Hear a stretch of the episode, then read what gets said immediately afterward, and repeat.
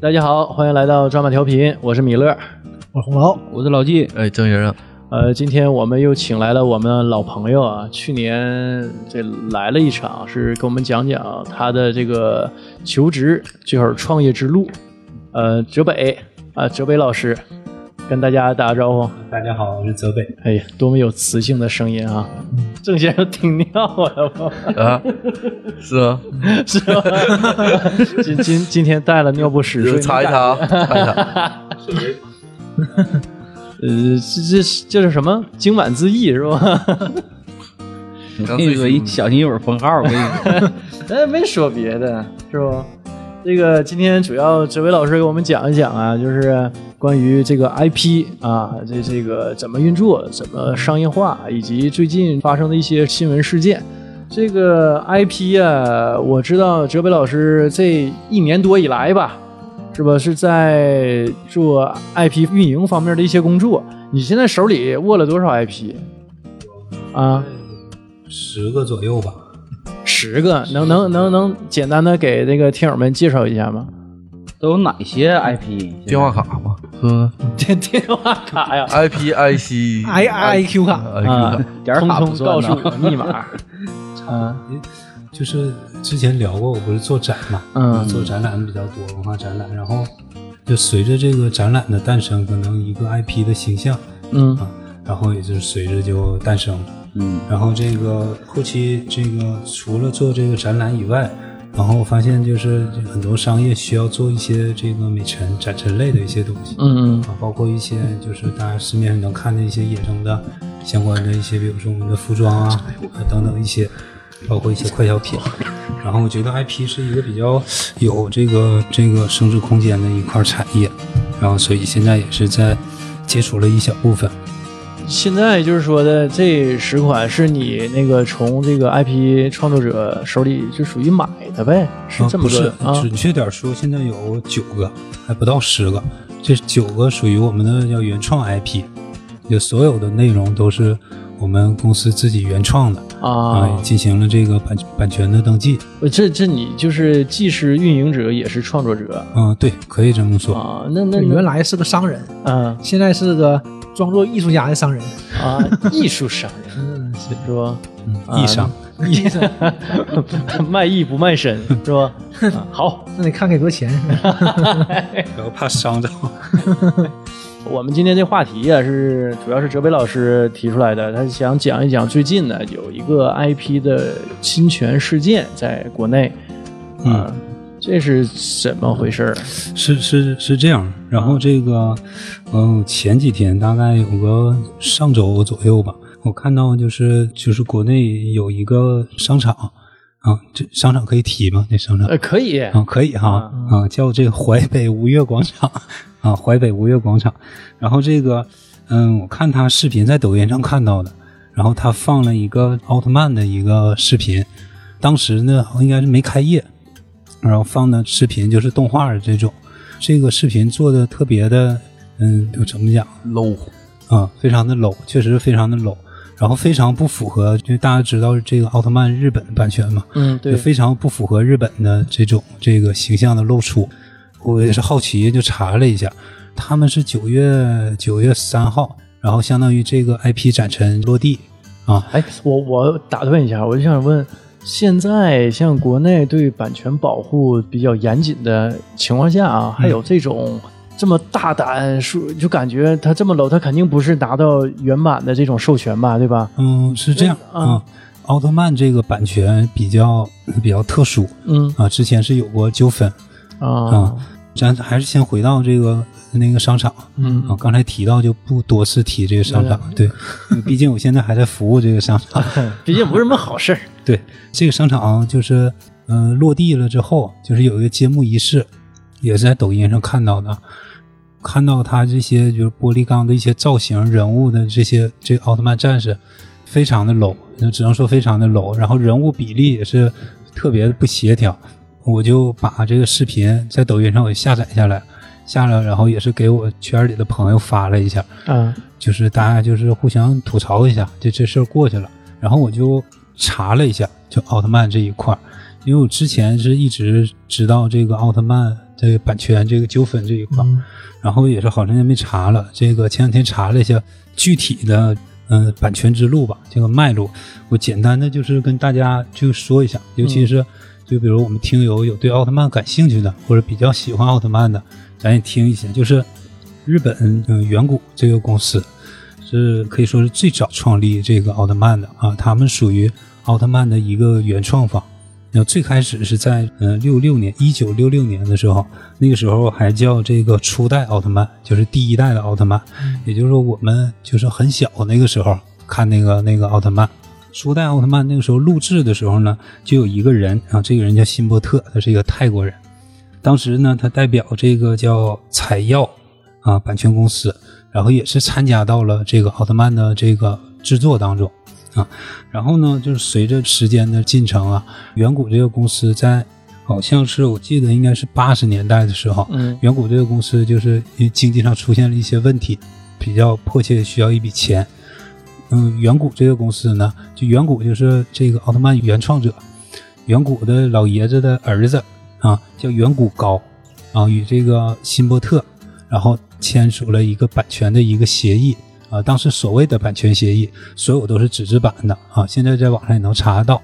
版权协议的内容大致就是就是那个时候他们拍了九部的奥特曼，但是呢，就跟现在的比如赛罗呀，就什么那个捷德呀、啊泽塔呀，就是这些市面上现在经常见到的不太一样。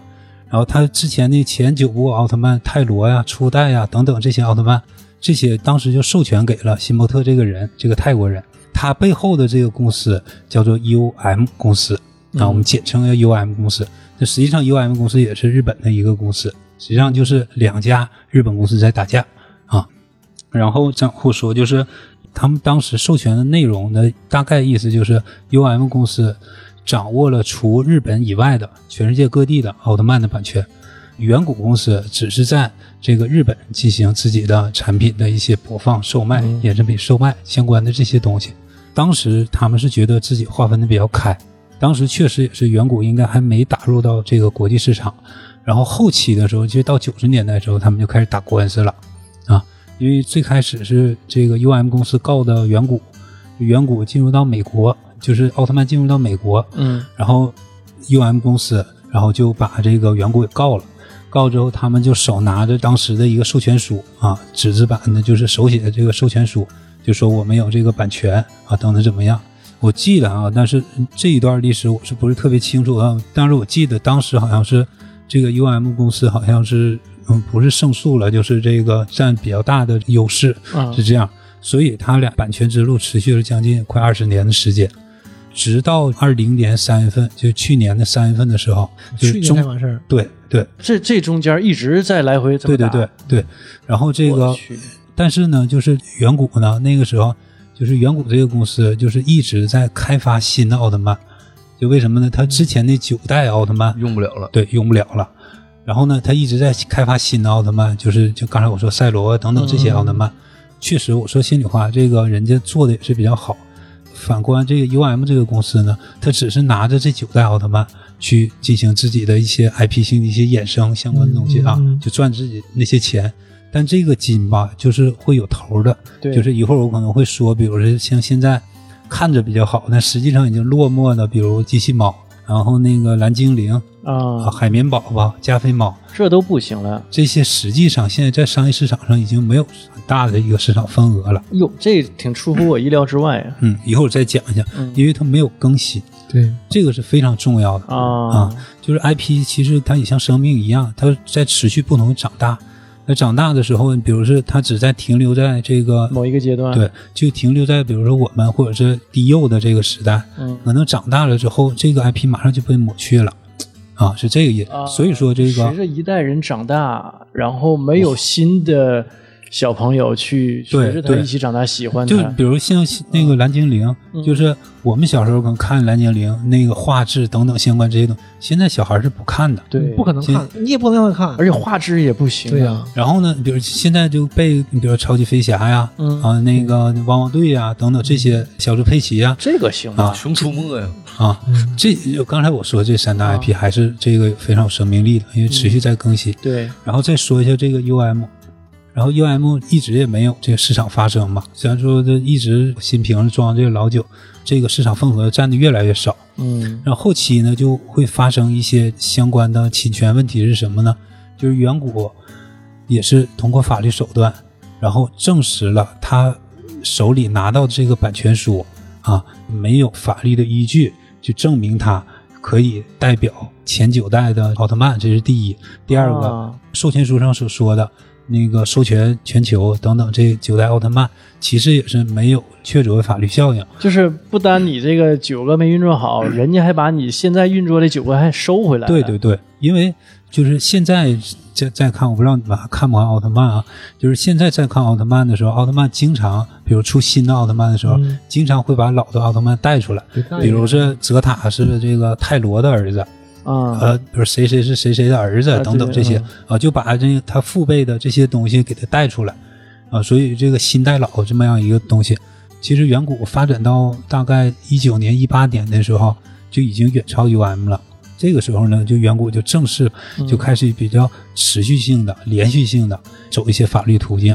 然后在去年的时候，二零年的三月份的时候，就是当时是美国法院终审，就是把这个所有关于奥特曼九代以及这个版权书这一块儿啊，奥特曼九代是归还给了远古，法院判定这个授权书是无效的啊，也就是说，这个 UM 从二零年的三月份开始就不再拥有奥特曼的版权了，任何奥特曼形象的版权，也就是说，他再进行一些这个，比如售卖、一些授权等等，这些都是违法的啊。当时我记着是赔了，UM 公司是赔了四亿的这个日元啊，给这个远古公司十四亿合人民币大概多少？两千两千三百万吧，两千多万啊，两千多万。但是其实这小钱儿，我觉得这都是小钱儿，小钱儿哎，但是这么多年他已经赚了很多了吧？对，肯定是赚的盆儿满钵满的，这个是。再回到这个五月广场，就是说的这个，其实吧，就是我想表达的东西呢，并不是说，比如说这两家公司在公堂上怎么怎么样。其实我想表达的是什么呢？就是因为我是原创者，大家我做一些原创相关的一些东西，我觉得吧，就是不管我们借用一些优秀的 IP 的一些想法，或者是怎么样，我觉得我们呈现出来的，首先要是我们自己满意的，最起码或者是其他人也这个大众，比如百分之九十以上、九十五以上是满意的，觉得这东西比较好的，你肯定要投入一些资本，因为我觉得那个嗯，做的就太对太做的那个。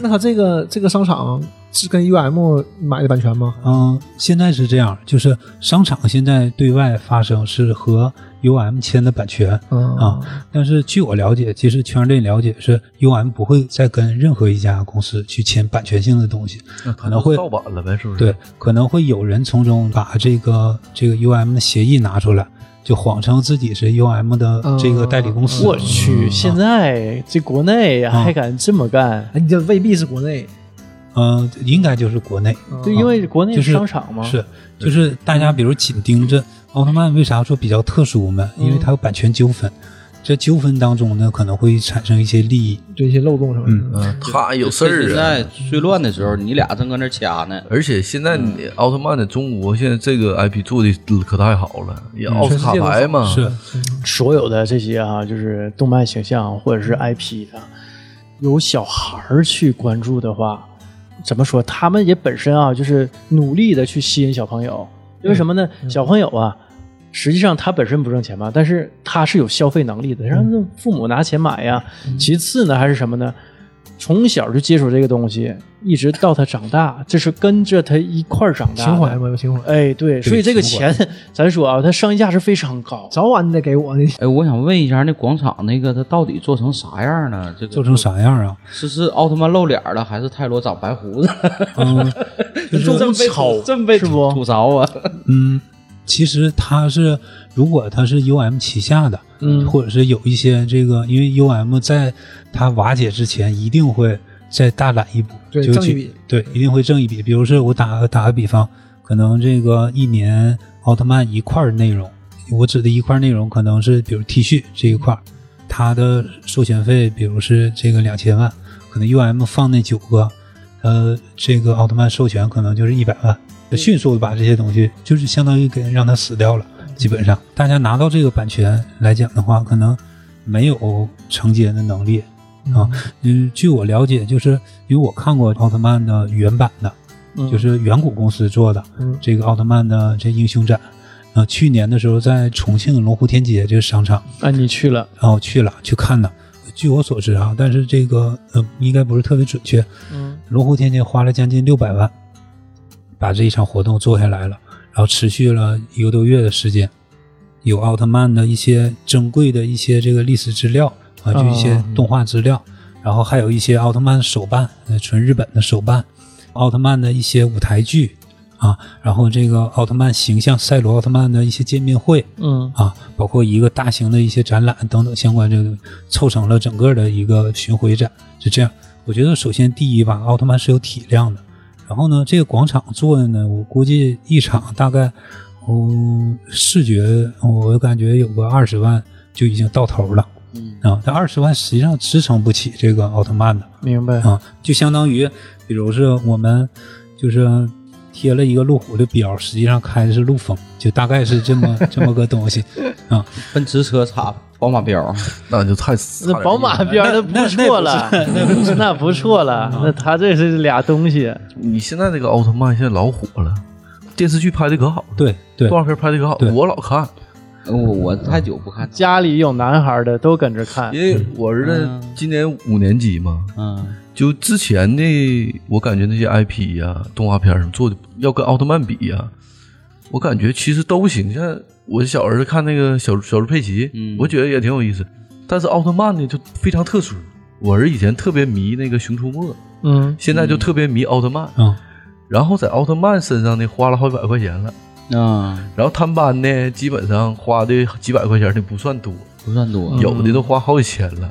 有就那种奥特20年那种曼卡片，对，然后哎呦，那奥斯卡片可做的真好啊！那卡片呢，我觉得这就就跟俺们小时候的水浒卡一样。对对是但是呢，这一个我买那个二十年什么典藏版那个东西啊，啊这一盒里边是三百六十五张卡，嗯但是是有一张特殊珍藏的什，么闪卡啊什么的，就？它叫什么 XR 卡呀，是嗯 UR 卡 SSR 卡呀，就是它这个 UR 卡呀，这里边都有，但是只有一张像顶级卡那种，你拿出去特别有面子。因为现在小孩拿到学校就跟俺们以前水浒卡一样这，是社交啊，就孩子们的社交 但是比俺们水浒卡强在哪儿呢？俺们水浒卡不就一百零八张？啊。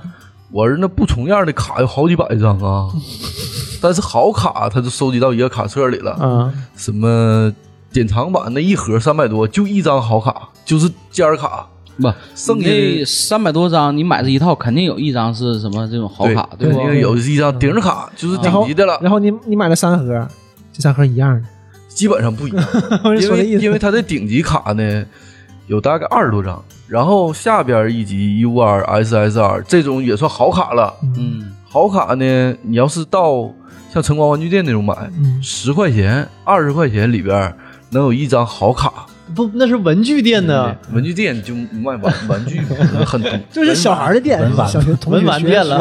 学生店，晨晨 光文玩店。那。那也是盲盒的串玩儿？对，非常类似盲盒，就十块钱一套，嗯，里边只有一张不错的卡吧，然后剩下九张卡全是废的。嗯。你要是搁，你看我有钱最早搁拼多多买啊，买一百张、两百张卡，里边有一两张不错的卡，这个就是三十五十这样差不多了。哎，有炒奥特曼卡的。当然了，有肯定会有，肯定这会太多了。哎，就像我们原。来上高中那会儿炒那个球星卡，NBA 球星卡啊，球星卡啊，现在就是突然之间啊，从去年开始，年初开始，他们是疫情结束之后，啊嗯奥斯卡牌一下就火了。然后怎么火呢？是动画片带起来的。嗯动画片出了一个新版，嗯，我觉得拍的可好了，已经不是那种像老传统的一个人儿跟那站着，然后底下撒沙子撒土。你要是想买顶卡，就只能买几百块钱的一盒，一个大铁盒子。嗯完打一打开拆呀，那里边全是小袋儿，拆拆拆拆拆拆拆拆，这个几百张卡里边就一张顶卡。你合计吧，有的小孩手里头七八张顶卡，他得花多少钱呢？正常你也玩过呀？你你这个吧，还比较讲规矩啊。咱说管咋地，你花几百块钱肯定有。我就觉得咱小时候吃那方便面，那是我这两年我才意识到那是最早的盲盒，就那水浒卡，我那不算早，一买一箱，你知道不？完事儿虫的一大堆虫的，对，就那几个人，你始终找不着。我上高中之后啊，你像我们一个高中吧，上高中之后我没吃过方便嗯面，就干脆面我没吃过。我就初中初中吃的，我上高中再也不吃了。就小时候总吃嘛，那玩意儿。就初中就买就买水浒卡买的顶了啊，对我再也不吃了，我就再没吃过。但是到现在没吃过干脆面。但是你想啊，嗯正常那个水浒卡呀，一百零八张，像俺们那时候不怎么不怎么地哈，嗯这个能凑个八九十张差不多了。嗯，对，那那都能凑到。你看他们要是想凑齐这二十多张顶卡，得干进多少钱呀？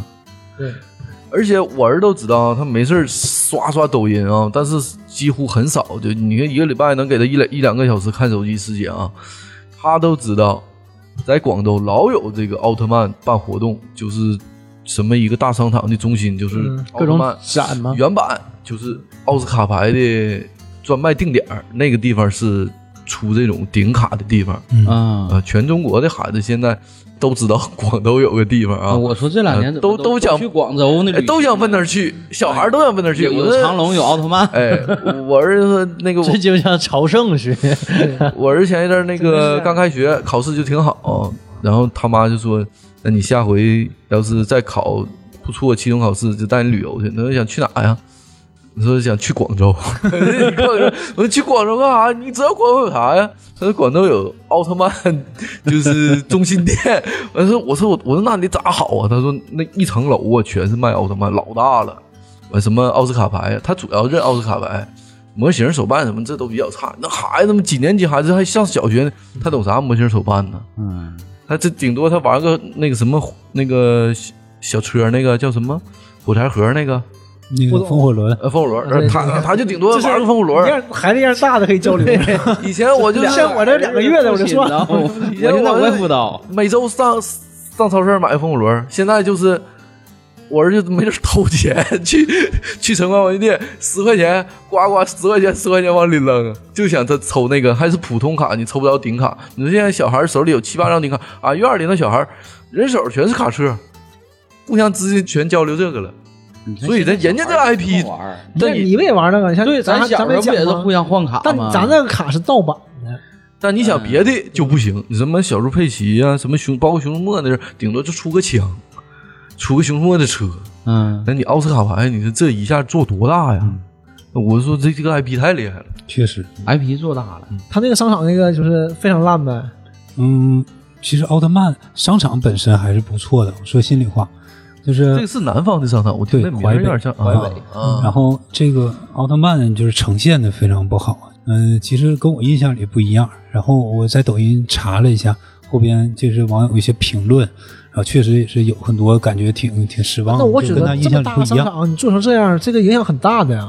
甲方被坑了，遇到一个不 对负责任的乙方。我我感觉应该是，就刚才说到那个卡牌这一块，卡片这一块儿，就是卡片是为啥广州叫广州华丽科技是代理了这个远古公司的奥特曼卡片在中国的销售权，嗯，就单卡片，但这个公司已经上市了啊，就单去年一年就给这个公司带来四千万营业额人民币，就单独卡片这一块儿，你想其他的产业可想而知啊。然后这个也是查了一下，就是二零二一年这个财年的时候，就是通过奥特曼，然后 IP 就是远古那边获得的这个总收入达到了八十六亿日元，咱可以乘一下这个，刚才四亿日元是多少？两两两千万，那八十六亿是多少钱？所以说这个我感觉啊，就是其实这两大 IP 这一块呢，就是因为原作者可能已经这个过世了，就再往后来讲，可能还是利益这一块儿，对就是占据了很大的一块的内容。要不然这两家公司，咱说的就是上法庭来争个什么东西啊，对吧？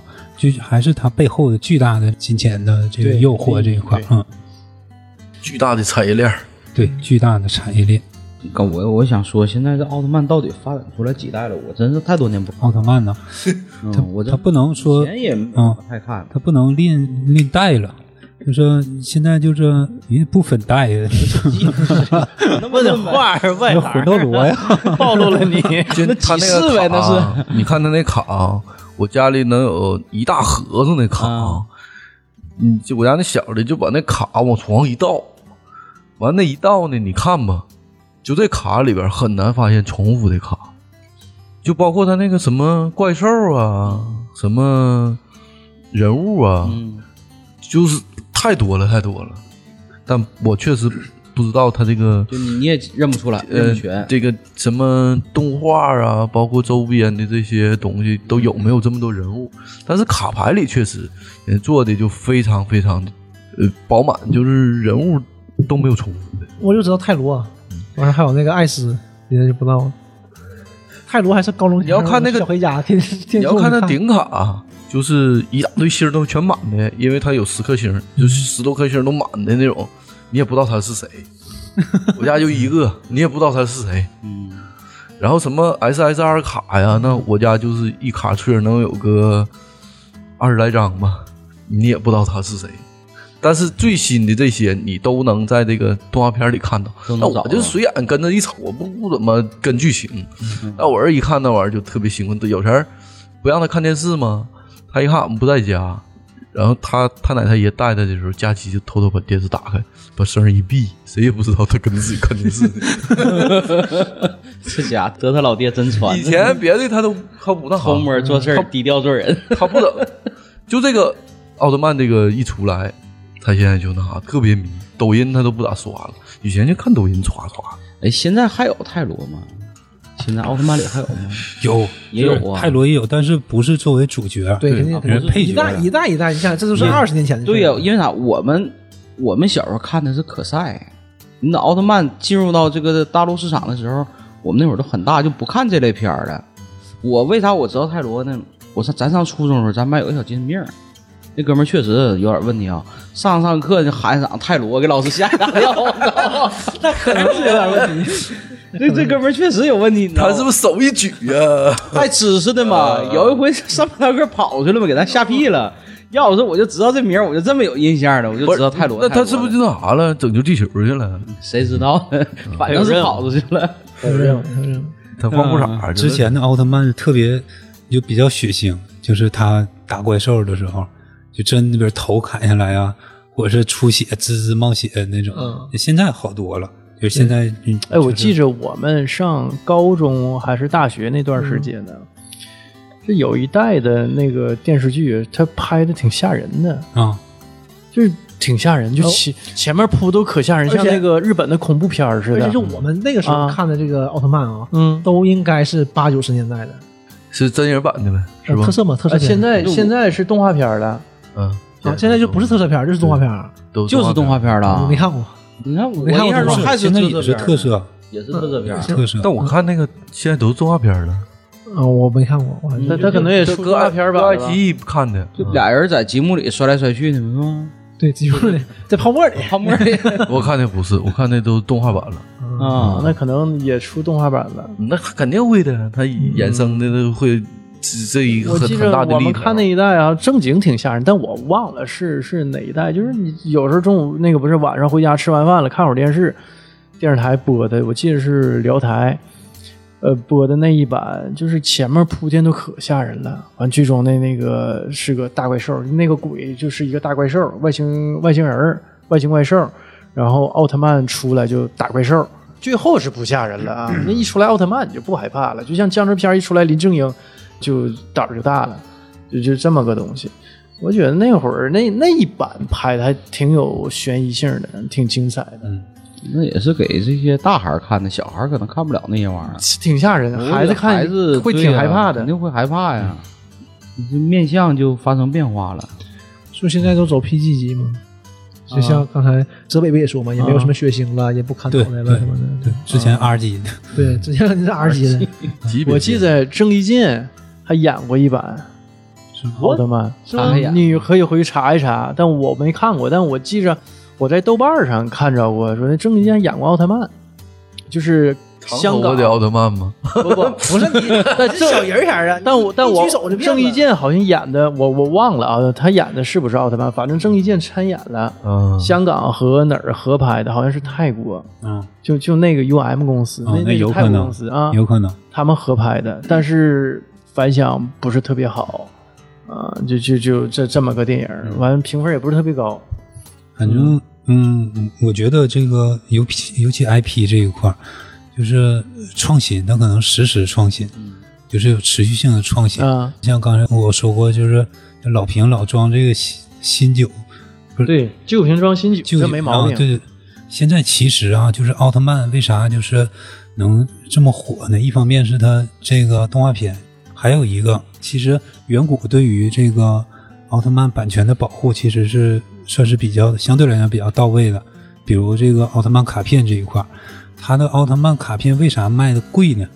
就是大家觉得，我其实觉得奥特曼卡片卖的就挺贵了。奥特曼卡片两种形式，有一个是让大家收集的这种，还有一种呢，可以在那个奥特曼的游戏机上玩的那种。那种呢，就是这个都是这个远古公司的，就相当于人家的版权，这个做的卡片做的质量非常的好。嗯，然后让这些盗版商，就是因为我买过这个盗版的，嗯啊，然后这个皮儿啥全都一样的，一打开，但是在在某宝上买的啊，就是一打开之后一摸那个手感就完全不一样，完全不一样啊，对，这孩子根本就不玩那那些卡片，人家知道啥是好的，所以呢，就是从小可能就培养这些。就是再比如是那些公司，它为啥就是这些卡片这么贵呢？它里边除了这个 IP 的版权以外，就是它的材质、它的整体的工艺设计啊这一块设计这一块，其实是已经就是你比如你单买这套卡片，它是有这个这个收藏价值对收藏价值，而且它的成本其实并不低，做出来的时候，然后还有一些三 D 炫炫光的那种、那种，那价值就更高了。我在那个拼多多买那个早期，我一买，我看这不都一样的吗？完拼多多商家就有一个商家，嗯，他有正品，有那种个山寨的对山寨的。我也买那种山寨的，因为我看那山寨的就全亮光的，全是顶卡什么的。但我一买一买回来哈就不一样。更正一下，现在都不叫山寨了，现在叫祖国，叫祖国版。比如说，嗯，茉莉啊等等一些，在泡玛特买的就是叫正版的正品的嗯茉莉，有比如淘宝上卖的会有卖叫祖国版，祖国版的就是这个一些小的一些工厂做的一些啊，质量行话啊。地地产商，本地地地质质量就质量，你摸上手感确实是不一样，材料上都不太一样。像我买那个高达的模型，啊。高达也是你万代的，然后国产不也有吗？啊国产那些会便宜很多，但是它那个就非常费劲。就你首先它有一样的嘛，它一样的就一模一样，拼完一模一样。嗯，但是你那手艺好，你能拼成了。像我这样的是拼不出来的，但乐高这种东西，乐高也有地产的多吗？多呀，那地产的拼出来一样一样的。然后好拼吗我我？家摆那个呃，会稍微差一点儿，但是它这个价格差非常多呀。是我买过很多乐高，我也不知道还有别人送的，也不知道是是不是真的。乐高上有 logo，乐高每一块上不都有它自己的 logo 吗？每一个点儿上都有。买的就是祖国版的就没有。祖国版的，啊那我可能那个对都烧就是祖国版 乐高，我记着是它有几个点，就是区分它的真伪。有一点就是挺重要一点，就是色差，对就是那个乐高的，比如是一块，比如说红色的那个，咱说两年前跟现在生产的两拿两个，嗯就是一点色差也没有啊，就是一些祖国版的一些。它是生产，随着它生产的批次，比如这个颜色，呃，这一批跟下一批颜色会有一些色差。对，咱说到乐高，多说两句也行。就这个，现在祖国版这些嘛，这些企业也都是非常有理想、非常有抱负的。其实它不是那种就是我们想的，哎，他出什么我蹭什么嗯，那种。他们都会做自己，做会做自己原创的，但原创都挺尖。我再立一个牌子，嗯，我要立一个自己的牌子，然后我做原创的原创完品。他叫叫乐高不？不叫乐高啊嗯！我靠这个东西，靠这个盗版的，靠靠靠这个祖国版的挣钱，高乐高挣完钱了养这个。嗯所以说就就现在他们整的也挺有意思，也做的挺多，都挺好的。你像最近《流浪地球》嘛，就是那那一批是就最明显的，就是现在有大公司吗？比较有名的国内有啊，什么星宝啥的，他们都做，都做都都是中国玩起家的，其实都一样。嗯嗯那咱们应该支持国货呀，是不是？嗯，对也挺好的，也都挺好的，但是一样，你像乐高，乐高那乐高太贵乐高它了，好在哪儿？乐高它第一它贵，它版权贵；第二它那个创意也非常好。它确实，嗯你想那星战系列那些东西，它买版权肯定非常贵的，对买星战版权。然后他想办法一一顿一顿想，完事儿拼出来这个东西，然后你就抄过去了。对，那前期啊，他买版权是一回事，还有研发呢。对啊，然后你你拿过去就就就对所以你倒模就出来了。这个有有点不讲究了，就没有这么干的。我我去 K 幺幺看那个乐高专卖店，嗯那一个星战那个小飞船就两千多，嗯，太贵了，大了一万块钱。消消费不起。所以就是你像星战啊，它也是一个大 IP 啊，它每年就卖这些周边东西，就盈利非常丰厚的。咱咱厂子工会前两年发一套那个沐浴的那个 套装，三件套，洗头膏、沐浴露，啊，呃，护护发素，然后那个外形包装啊，跟那个玉兰油那一套特别像。完事儿我就看那字母，咋看就不得劲儿，你知道吗？它是啥字母？O L I Y，啊，那那差个矮呗。我就咋看就不得劲儿，你知道？我说这这是玉兰油吗？我还特意上网查一下，我说我更正一下，你们那那么大一国企，哎呀呀呀！确实不行。完真有说用完掉头发，然后就不能用。这国企现在干这事儿了。头些年，头些年，嗯嗯，头些年对头些年是正经国企的时候，但是正经大国企的时候啊，现在现现在在现在用还行，我还我还能将就点儿。包括那个每年，你像我们一般工会啊，一般我们一季度发点劳保用品，劳保用品都啥呢？一块手毛巾，两块香皂，肥肥皂，嗯这个肥皂肯定是雕牌的。那个雕字儿也是那个雕，鹰也是那个鹰，但是这雕牌就是不出沫，你知道吗？干洗不出沫，这雕牌，我估计翅翅膀折断的，这是飞了不起来。那人家进货也是按照那个价对对，那买，肯定那肯定那肯定。所以所以这种东西太多了没。毛病。哪天单单唠唠你们厂这点事儿？我我在我在那个我在西北吧，应该是在应该是在银川那边出差的时候，我在超市里，我还真看到康帅福的方便面了，嗯，就在超市架上买的。那其实那地方是不是小地方？银川也行啊，但是确实我在超市里，就一个街边一个小超市，就看到这个这个，因为我从来没见过那那那那。因为对这个照片吧，我只是搁网上见过，但是那天我搁超市看到了康帅傅，我当时我真惊着了。那还有那啥呢？什么雷碧、可笑可乐。啊，可笑可乐是你这这这这牌子多了去了，就是两千年那会儿吧左可乐，都卖那么便宜了，它有利润可图吗？那还能更便宜呢。嗯，那土法炼钢吗不有有一说有一说吗？啊你要说中国要没有可口可乐的话，那饮料都得价都得疯了，呼呼在涨，因为可乐价是给实际可。乐啊已经涨价了，嗯，它最新的那个瓶儿已经体量小了。小啊，了，它已经小好多年了，嗯，小好好几年了，是。也正常。你这是这物价疯涨，这对呀。口味不变，这啊嗯。要没有可口可乐呢，中国那些饮料品牌得得封上去。嗯。那你说这这这小品牌它犯得上吗？跟可乐标一下价，那我可能更我卖更便宜，我成本更低呀。，对，我可能各方面都不达标非常都 倒了，你你非常是大企业，非常是正经企业呀，那些不太正经，肯定可笑可乐。你看我是个正经企业，我能信吗？你这玩意儿啊 多可笑个事儿啊！怎么可能听着听着就不像正经玩意儿。大连汽水那玩意儿一块钱一个，嗯我喝第一回之后就不想再喝了。现在但外卖的时候他对老送他老送我会备注上不用饮品，不用谢，不用饮品，这样沉啊大连！汽水这两年挺火，我感觉总能看到这个，不太好是吧？喝，是，一打开气儿气儿就没了。不好，就那一股子气儿。硬灌进去的，本来人家瓶里装不下了，硬塞进这股子气儿。稍微腾个三两分钟的话，就跟喝糖水似的，就没什么。还不太甜嘛。我那瓶还西瘪，跟冰露的瓶啊，对，我就老觉得这个不太好，反正我也不太敢喝。后来我也不什么好不好呢？喝完就爽了。因为你正常有的外卖，你加个两块钱，他就送你一瓶可乐了。对，嗯，单点就一个，就你这个单点个套餐，完加个两块钱送，谁要你大的汽水啊？嗯，是一般就是你看我们前阵总吃那自助餐啊，你就看自助餐的那些水儿，很少有正八经的水儿。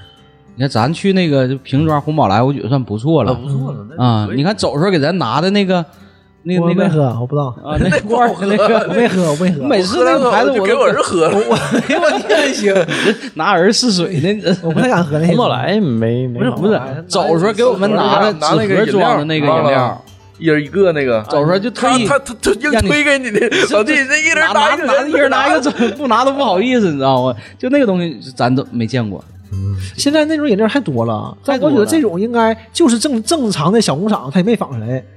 但是我不知道他有他这个主要其实说白了就是卫生，我就怕卫生不过关。那别的其实无所谓是不，是洗钱呢？那你不能，太合不上，合不上是。那洗钱合不上。你说洗钱，我想起来了，说那个早早些年看新闻，就辽宁的嗯。有个哥们儿做那个假币嗯，啊，做一块钱那个硬币啊，成本五十，成本呢一块五，是一块二，我忘了。完做一个赔点儿，做一个赔两毛是五毛，后来做一堆，这家伙那那咋整？给愁坏了。那也那都做了，那也做，钱都已经花出来了，完他就硬花。花一个，你想想赔两毛花一花，后来还让警察给逮着，太心疼了。啊，老心疼了。完了，那个我我我要没记错的话，警警察审他的时候啊，说那你这做假币那成本多少？我说一块一块二，那你这不赔吗？是啊，给我心疼坏了。我回去把这点花完呢，我就不做了，我转行 把机器卖了。结果被你们逮了，法网恢恢，你下回做十块的不就赚回来了吗？不是这这玩意儿你得上体，没有十块钱硬币，不，这样的事儿他不一定能判刑，他可能精神病，他不判 刑可能。也不好说。完了，他挺郁闷，这家伙赔本买卖。那做假币那可判，要是判的话那那就中了对。不少年，你这你这是性质问题啊不是你挣不挣钱的事儿。啊，完完了，对你说这时候又想来一个，那罗翔老师前一阵儿不是说也关于这个假币的事吗？他说那个比如说法外狂徒张三儿，他啊是他去嫖娼开价了，说大哥那个我这个一千块钱行不行？大哥说一千块钱太少了，我给你两千，给两千块钱人民币冥币啊，两千块那。失足妇女一看着这两千块钱冥币，那不行啊，完就把这个大哥给告了。说这种情况下怎么算？这算不算他用使用假币？啊，说那那不算使用假币啊，因为这是太假了，对你这个，如果是你造假币的话，你是得扰乱正常的金融市场。嗯那他这冥币，谁能用冥币啊？对不？哪个正常人能花？市场？是啊，那你这这个地府市场，那那这个人间 归这管。对不不归人间的法律管。那他这这个要有个问题，他要是用日元呢？日元两千日元那就那那不是几十块钱儿那也不是，那你没有假币，他这个案子人家说的是假币问题。对这也没事儿，是不是？对对对啊，对呀、但那你不就有金钱交易了？那算不算诈骗？就说了，那是失足妇女就说你告你告那个大哥，那你这算不算诈？也不算诈骗，就算就算怎么算？骗呢？冥币怎么能骗你呢？你稍微智力正常的，这不用稍微，就智力正常的人，他不可能就说的被这东西骗了，对吧？那哎，那那算嫖娼吗？只能算嫖娼。那我没没有交易没成功啊！我啊，那只能算把俩人都抓下来，只能算嫖娼吗？也不能算是，那人家钱还没谈好呢，不能吧？没不能发生下一步完事儿了嘛，啊，完事儿了。那这哥们儿够够操蛋的，只能算所以说是张治安管理条例规定，只能按嫖娼处理，也不能算假币，也不能算诈骗，对吧？你你也不能算别的什么，那治安条管理条例能管他，那就这么个事儿。这个小姐那她有有点虎啊，是不是？那其那小姐也不太好干呢。你说你正常你给两千，你说谈好了一千块钱，完完事儿了，说我给你两千日元，那也你说咋整？津巴布韦告不告？告津告津巴布韦狠，一告也自己也进去了。呃，继续说回来，说回来，再说这个，接着这个版权啊，这个运营这个事儿，就是现在呀，我我觉得国内也越来越注重关于版权，就是盗版呢这些等等一系列问题，而且我我觉得现在就是已经上升到国家层面了。是，就他他们是这个，我们现在这边是特别注重这个问题，嗯，所以我觉得是不是以后像此类事件会越来越少？嗯，其实从产品上，这个就尤其大众快消品、消费品上来讲，这个问题其实还很难去一下去解决它。因为有需求对对，啊。如果市场上没有需求了，就不会有这种东西的发生。但我还是这个观点。那我想，嗯那么大个商场，你干成这样，我是那他不疯了？是这样，就是因为这商场嘛，可能比如说地方比较小，第一个，然后呢，这个受众对于这方面的认识可能不太一样。那，比如在农村嗯啊，奥特曼来了，二线城市，就知道一看三他线三四线城市，再不好，他一看也知道这是奥特曼。对，这这是一个，还有一个就是，其实其实我想说的是什么呢？就是正版吧，它会带来很多的积极的一些影响。嗯，反观这个盗版，其实也是，就不能说盗版啊，UM 人家没有盗版，只是做的很烂，嗯这是完全两种概念。就是这个假货跟这个抄袭其实是完全两种概念。然后这个我觉得，就像比如说，就是今天我们说到的这个商场，嗯，如果他用这种奥特曼，然后去进行一些宣传和推广，其实会有人，比如认为啊，比如是他商场里卖的，比如说耐克店里卖的鞋，是不是真的啊？是不是某一些渠道里拿出来的这个耐克鞋莆田啊？比如莆田货，是不是也可以啊？对，就是因为你看他这个，你就会觉得一个那么正规商场怎么会有这种东西出现？对这一下子你就这不这不一样的，你可能就不是这样的商场，你可能就是稍微低一点的商场了。其实国内来讲的话，IP 的正常发生，尤其是以这个形象发生的，其实就是比较少，就形式是特别的少。除了商业愿意买单，地产愿意买一部分单，嗯然后会有一些做一些像我们做一些展陈，就展览啊，比如是像那个去年的时候，那个不是有沈阳不是做了那个漫威的展嘛？啊，嗯一九年的时候，一九年做漫威的展嘛，基本上就是这些形式属于 IP 单纯的形象的发生，然后它不是跟这个品牌的一些结合啊，比如说我们优衣库跟这个漫威优衣库跟各个这种动漫的形象一个合作啊，这个我觉得是非常正常的一个事情，嗯就是它也是应该往这个方方向去发展，属于双赢的这种形式啊。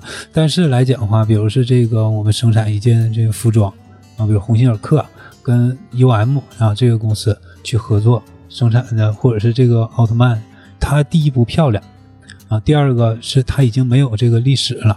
一会儿我再说一下，就刚才说过的那个、那个、那个蓝精灵嗯啊，蓝精灵这一块儿，就为什么我觉得这个商业市场，包括现在确实也是商业市场，没有什么更多的发生呢？最多的是什么呢？就是蓝精灵的版权方会说，比如到今年了，就是蓝精灵这个动画片儿诞生五十五周年、六十周年，可能会举行一个什么类似的一个展，嗯或者是说，这个蓝精灵前几年的时候出过大电影。啊，出过电影电影版，但动画片就始始终是没出，我估计以后应该不会出了。像这些，它没有什么这个可传播的这个能量，对对，没有所以说。对，咱没有受众，所以说没有受众，它经济这一块儿，它带来经济这个这个，我觉得这能量也是特别的小。所以说，因为现在 IP 也是特别特别的多，一抓一大把，就各个产业，就各个这个板块有不同的 IP 形式。其实完全可以把，比如说之前的一些我们印象当中，就是我们天天小时候看的等等一些东西，就给它替代掉了。确实也是啊，推陈出新嘛，我觉得这个也是很正常的事情。当然了，也就是比如说这个蓝精灵或者存在我们脑海当中这些动画片儿，如果它以比如是现在的这种形式，或者是动画片儿的这种制作形式去播放或者它传播的话，其实不一定会差。对啊，不一定会差。我想说一个就是动画片儿，就是叫这个《银魂》嗯啊，《银魂》是一个比较经典的一个动漫。其实它从它第一集开始，就是你看它第一集，你再看它三百多集，就是完全是不一样的。嗯，就像有点像火影似的。银魂呢，属于就是从它这个动画片，比如说一到五十的这一个整体的一个思路啊，作者想表达一些东西，一到三百多集其实也是不一样的。对，它就是属于什么呢？就在我眼里看来，就是不像是比如说一些热血番呐，看的就是打斗相关一些东西，它就是能赶上一些，嗯，怎么说？应该说是潮流性的一些对对，东西。银魂特别特别是就是这个动画片，你在这个时代看是非常就有趣儿的。然后你再回看他那个第一集的时候，就是也是有很多有意思的地方。所以说，我说这种动画片，但是银魂现在也断更了，已经这个不更了啊，已经不更了。嗯然后呢，我觉得这个银魂之前的这个 IP 的生命力确实是很强啊。在日本的时候，就是我记得某一年的时候也是超过了是。超过了海贼，然后登过这个短暂的登过这个好像是漫画的这这一块第一名，嗯，那也是短暂就下去了。但人家曾经也上过，对，在这整个的他整个的这一块结结束了之后，其实他就没有什么生命力了，就很快了。然后随着就是去年这个这个鬼灭鬼灭之刃啊这动画片，虽然只更了这个二十多集，但是也是确实在国内那个时候也是挺有影响力的。特别有影响。啊，特别有影响力。然后他的一些手办呐等等，就是在 B 站上已经抢不到，就只要发就没有，只要发就没有。现在呢，他后来出了一集这个电影版大电影，嗯，大电影现在国内还没上映，对，这日本已经上映了。我看完了，看完我觉得还挺好，挺好，其实还挺好啊，列车的那一集，他之后再再上映，他呢可能就抻着一点儿啊，沉着一点儿啥意思？其实它不是人家没没写没画，都在库存库底上都放着呢。等这个劲儿马上过去了之后，然后新的一，都是商业化，现在对都是这样的。我现在代理呢动漫有一个叫《一人之下》，现在是这个《这是成人向的吗？一人之下》呀，你怎么你这 听这名儿，你就说不叫是正经品牌吗你？叫恩人之下，恩客之下，一人之下就是这个。我之前是喜欢看一人之下，他到三之后就现在就也没有了嘛，嗯然后也出影版，是应该是今年播吧，还是明年吧，我记不住了。一人之下那个时候就带来一一股就一人之下潮对流。那个时候还是挺热的，但啊是也这几年也差了。对，它是差是什么呢？就随着它是什么呢？就是 IP 就跟产品是一样的，没有产品是持续性往上的，或者是一直走一条这个这个平行线的，它一定是这种波浪的这种形式。现在有一点低谷了，嗯。但是这家公司一人之下背后的这家公司还有其他的一些动漫嗯。啊，它会不停的时间去推这些相关的东西。那个他那那公司现在推那个动画片我没看过，嗯。然后《一人之下四》现在也是在紧张的这个这个录制当中，嗯，就回头等到这个《一人之下》该播的时候，人家持续性就是播了。其实在这个背后吧，都是有商业考量的。对，这背后都是资本，就是把所有东西就是归结成资本来讲，就是非常简单了，就非常简单。他不可能给大众就是把这些东西喂喂的特别饱对，全给人家之后，这个就是他创造力就没有了，对，就马上就这个 IP 就没有了。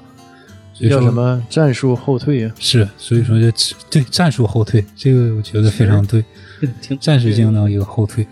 就是我自己原创 IP 也是，嗯我开始做 IP 是一八年的时候做的第一个 IP，当时还没有形象，就只有这个展这一块儿。因为 IP 有很多种形式，现在国内吧其实放的是比较比较少，大家就印象里比较少。其实在这个国外，日本、美国的时候已经放的比较开。其实人每一个人都是一个自己的 IP，就每一个人其实也是可以在某些网站上，比如是这个 NFT 上去去做一些你自己相关的 IP 的一个属性。这个 NFT 是什么？NFT 有点像那个，就是比特币啊，就是这些东西，它其实还是这个数字世这个世界里头一种，加密技术呗。嗯，不是是一种就是啊，一种价值考量那种，应该是对这样的。我它的这个中文翻译叫做不可替代代币，是这么样一个形式。嗯就简单一点说，因为这个 NFT 我也不是特别的了解啊，啊就是我的理解层面上来讲，就是现在可能这个数字世界当中，比如说我们的呃平时用的一些表情表情包嗯啊，表情包，你这个表情可能这一个什么小猴子啊，然后这个你发出来这小猴子小小动图，就是大家频繁在使用，但是没有人知道它的作者是谁。嗯，就是其实对于作者是非常不公平的。对，啊，他连发声都没有，这个东西就被大家广泛的去去利用了、使用啊使用了。就是 NFT 属于什么呢？在这个数字的一个平台，让这个东西有专属的一个标签，比如是原作者，原作者能追根溯源。对，能追根溯源。其实，在我理解来，就非常简单的这个我的层面上理解来，就是它属于未来的一个版权机构。嗯啊，比如是我打个比方，我画了一个形象，这个形象首先第一上传了之后属于我的，嗯啊，我也可以对它进行售卖。比如说这个米勒买了，嗯来买了之后，它会有一个交易的一个轨迹啊。现在就是一个记录他对它是属于米勒的，别人其实可以随便用，但是所有人查都可以查到它是属于米勒了啊。啊，呃，我再通俗一点讲，就是什么呢？比如说我们光去晚上去夜店啊，去夜店。没去过，啊，我我也是，哎我信了。啊 我也是听说的，你有一个你们真快，就马上夜店那种夜店台上的那个，比如说失咱说足少女，失足少女、脱衣女郎，脱衣女郎，就算她跳的再花枝招展，所有人都看她，都觉得是属于她的。其实当晚是谁属于她的呢？就是给钱最多的那个。啊，在台上撒钱的那个，那个他会有一种自己的一些这种成就感呐对，或者是获得感，就是那种感觉是 NFT 能带给你的。我觉得他最大吸引力就在这里，个夜店的比方，我理解不了。嗯，嗯，我咱也没去过。我信了，我信了。嗯，就是怎么属于他的？就是哎，或者 哎，或者再简单一点，就是游戏里，比如说那个我们玩魔兽嗯，啊，玩魔兽，比如打的那还是说回到夜店吧，游戏就没啥可意思一说。游戏就睡觉了，好像，或者说那个听不下去了，还得说也得。魔兽里打一个装备，那个时候会有专属的署名嗯对啊，那个属于 NFT 的前身。这个东西，它哪怕再交易，比如谁打出来的这个这个装备设定的是吧？一个设定，但是这个呢，对于数字世界来讲是很很重要的。就其实对于我们来讲，这些原创者还有一些就是这个包括一些其他一些艺术家，其实他们非常急需这种平台。而且现在这个 NFT 随着这个像库里，库里买了一个头像，一个小猴子一个头像，好像是啊六十多万美元吧，还是两百多八百五十万美元，我我记不住了，啊好像是八百五十万美元买的一个那个小形象，那个就属于库里的。比如你用这个形象，就得给付费。嗯，不是付费，就人家正常，比如可以告你。当然来讲，你用这个形象，人家因为 NFT 人平台一查，人家是属于库里的，就大家就不会觉得这个形象是你自己的，所以就无所谓了。对，所以无所谓了。所以说商用嘛？啊，对，就是未来发展来讲，就是这些图片你其实其实可以这个随便去使用的。嗯 NFT 还有一点，除了形象以外，视频包括音频，你的声音，嗯，ASMR 那些东西都是可以作为 NFT 的一个就是唯一的一个一个怎什么讲作品存在上面它有一个依据，对吧？像那个啊前一阵儿那个日本有两个非常有名的这个女性工作者，嗯然后他们在 NFT 平台上各自发表了几张啊自己的这个写真照，其中有一个。大家是谁可以查一下，一查就能查得到啊。嗯然后其中有一个被一个大哥买了，那大哥买那个花了二十六万美元，就买了一张图片啊狗皮记的一张图片，这是个赚钱的道啊！那个就是属于他的，就那种这个成就感。回到中国来讲，我觉得这个事情，呃未来来讲的话，肯定会这个往这个方向这个去发展。但是这个路还挺长的，我觉得。现在呢，就是为什么我觉得 NFT 的前路是比较好的？现在国内的像比如说阿里嗯啊、百度，就等等相关我们能看得到的，都已经加入了 NFT 的一个开发，也就是说他们会把 NFT 中国化。呃，本土化，对本土化，本土化来讲的话，它会优化很多 NFT，就是西方的一些这个弊端对啊，嗯就像比如，比如说一张照片，然后我们把眼睛 P 大了啊，脸 P 小了等等这就不是了是吧对，这就不是了。所以呢，就可能会需要一个比较强大一个后台的一个支持。主要是你得有一个，肯定得有一个很强大后台，才能保证这个平台比较公平。所以现在我觉得阿里拿下这个应该是这个可能性会比较大，因为他对于人脸这一块的这这一块啊，人家也花了不少钱嘛，他确实是有一些自己的独家的一些东西啊，我觉得他操作 NFT 应该没什么太大问题。就未来我们自己的作品，比如我自己拍一张照片觉得好，也是可以上传到 NFT 上。就是未来可能，比如我们的一些这个聊天的一些软件，我经常跟我的同事说，因为我现在做这个公众号代运营嘛，有可能在明年的这个时候，可能微信就没有了，微信被淘汰了，淘汰随之下一个这个通讯软件，它可能更适合五 G 啊，更适合这个我们日常的一个相关的一个使用。微信为什么这个有一些很多的功能没开发呢？就是因为微信始终现在目前还保持着某一些状态，比如基础的聊天，它加了一些工作相关的一些东西，比如是之前没有的一些视频嗯啊，然后包括一些大家一些视频会议等等相关这种。对，然后它开通了交易，其实开通交易是被迫开通的。嗯，微信就是怎么来讲，就是呃在我的理解来讲，就现在包括广告行业来讲，就是你把一项东西做的准，啊，就别让人超过，就你这个软件就能生存下去，APP 就能生存下去。就是你做的特别的大众化，就很快就马上被人家就替代了。因为在中国来讲，就在世界上也是没有一个就是能把整个就是这些产业链全都能做完整的。然后像这个 NFT 也是，我希望吧版权这块能就是做的正常化一些，而且呢，我更希望就是所有人都能成为这个版权的持有者。为什么呢？就是你成为版权的持有者之后，你才知道维护版权。对，这个是很重要的一个事情。就是比如说，你只是我们生了孩子之后，你才知道，就是你孩子受欺负了，你肯定生气，对吧？嗯，对，别人孩子摔了受欺负了，可能我们看一下就完事儿了，其实是一样的道理。你自己的东西，别人攻击你了，你肯定会这个拿起来反击他。所以说，版权这一块可能还是要落实到各个人的身上啊、嗯。但是它有可能时间长，有可能时间短，有可能我觉得照着现在这个速度吧，应该会很短。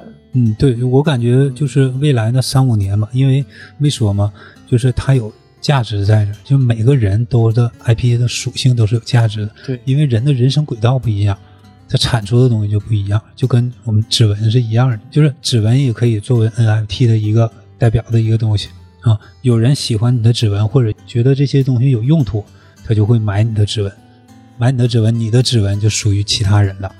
所以我觉得这个还是挺有意思的。现在也有想法，想做一些版权方面的一些维护相关的东西，尤其是一些这个艺术品啊相关的一些东西，我们可以现在公司也有能力做一些，比如说这个网站呐、APP 的一些系统开发性的东西。现在也是想这个先先走一步，先做一些开发性的东西，把一些作品相关这个拿过来。虽然我们可能跟这个，比如说中国版权总局可能联系不上，但是一块儿性的内容，比如说小组织范围内啊，然后我们公司就叫这个小世界，我们小组织范围内，比如说中国艺术家联盟啊等等嗯相关这些东西啊，我们共同承认这些东西。然后像哦这个我明白，就是一个类似于行业内协会对对对，形式。然后呢，基本上我还是商人啊，就是这个现在现在是蓝海嘛，就是不能说蓝海，它是深海，现在是深海，深蓝，代号深蓝。深蓝。网吧这整，然后我觉得什么呢？夜店嘛，啊、就是未来可能就是很很，我觉得很容易，K T 爱去 K T V，对，大哥大哥给给失足少女撒气，我觉得很很快，像这种类型的这种科技公司，很快可能就会被这个资本就是进入了贴齿轮，就很很轻松的一件事情。对，啊，因为它有相关的一些产业链在里面。就是像我公司也是，现在有被收购的可能，为啥呢？全是我后边的原创 IP，就我做过的一些活动啊等等相关这些东西，没有 IP 属性的，人家可能就看你年终的报表就行了。我会看你这些活动，因为广告公司轻资产项目公司，这些靠的全是人，留下的就是只有我这个 IP，因为它是属于这个公司的。这些人走了，那公司非常好的牛逼的设计师走了，他走了就走了，对吧？但他留下来这些作品是这个公司的，所以说现在也是希望通过抓马这个平台，然后可以 获得更多的这个投资方青睐。很高啊那个，俺们给你投了就完了。看看什么榜一大哥啊，给 给小世界收购了，这个这也是三五年之内差不多。也也也快也快也快也快，那太久了，我好像能挺到那。骂我没事儿。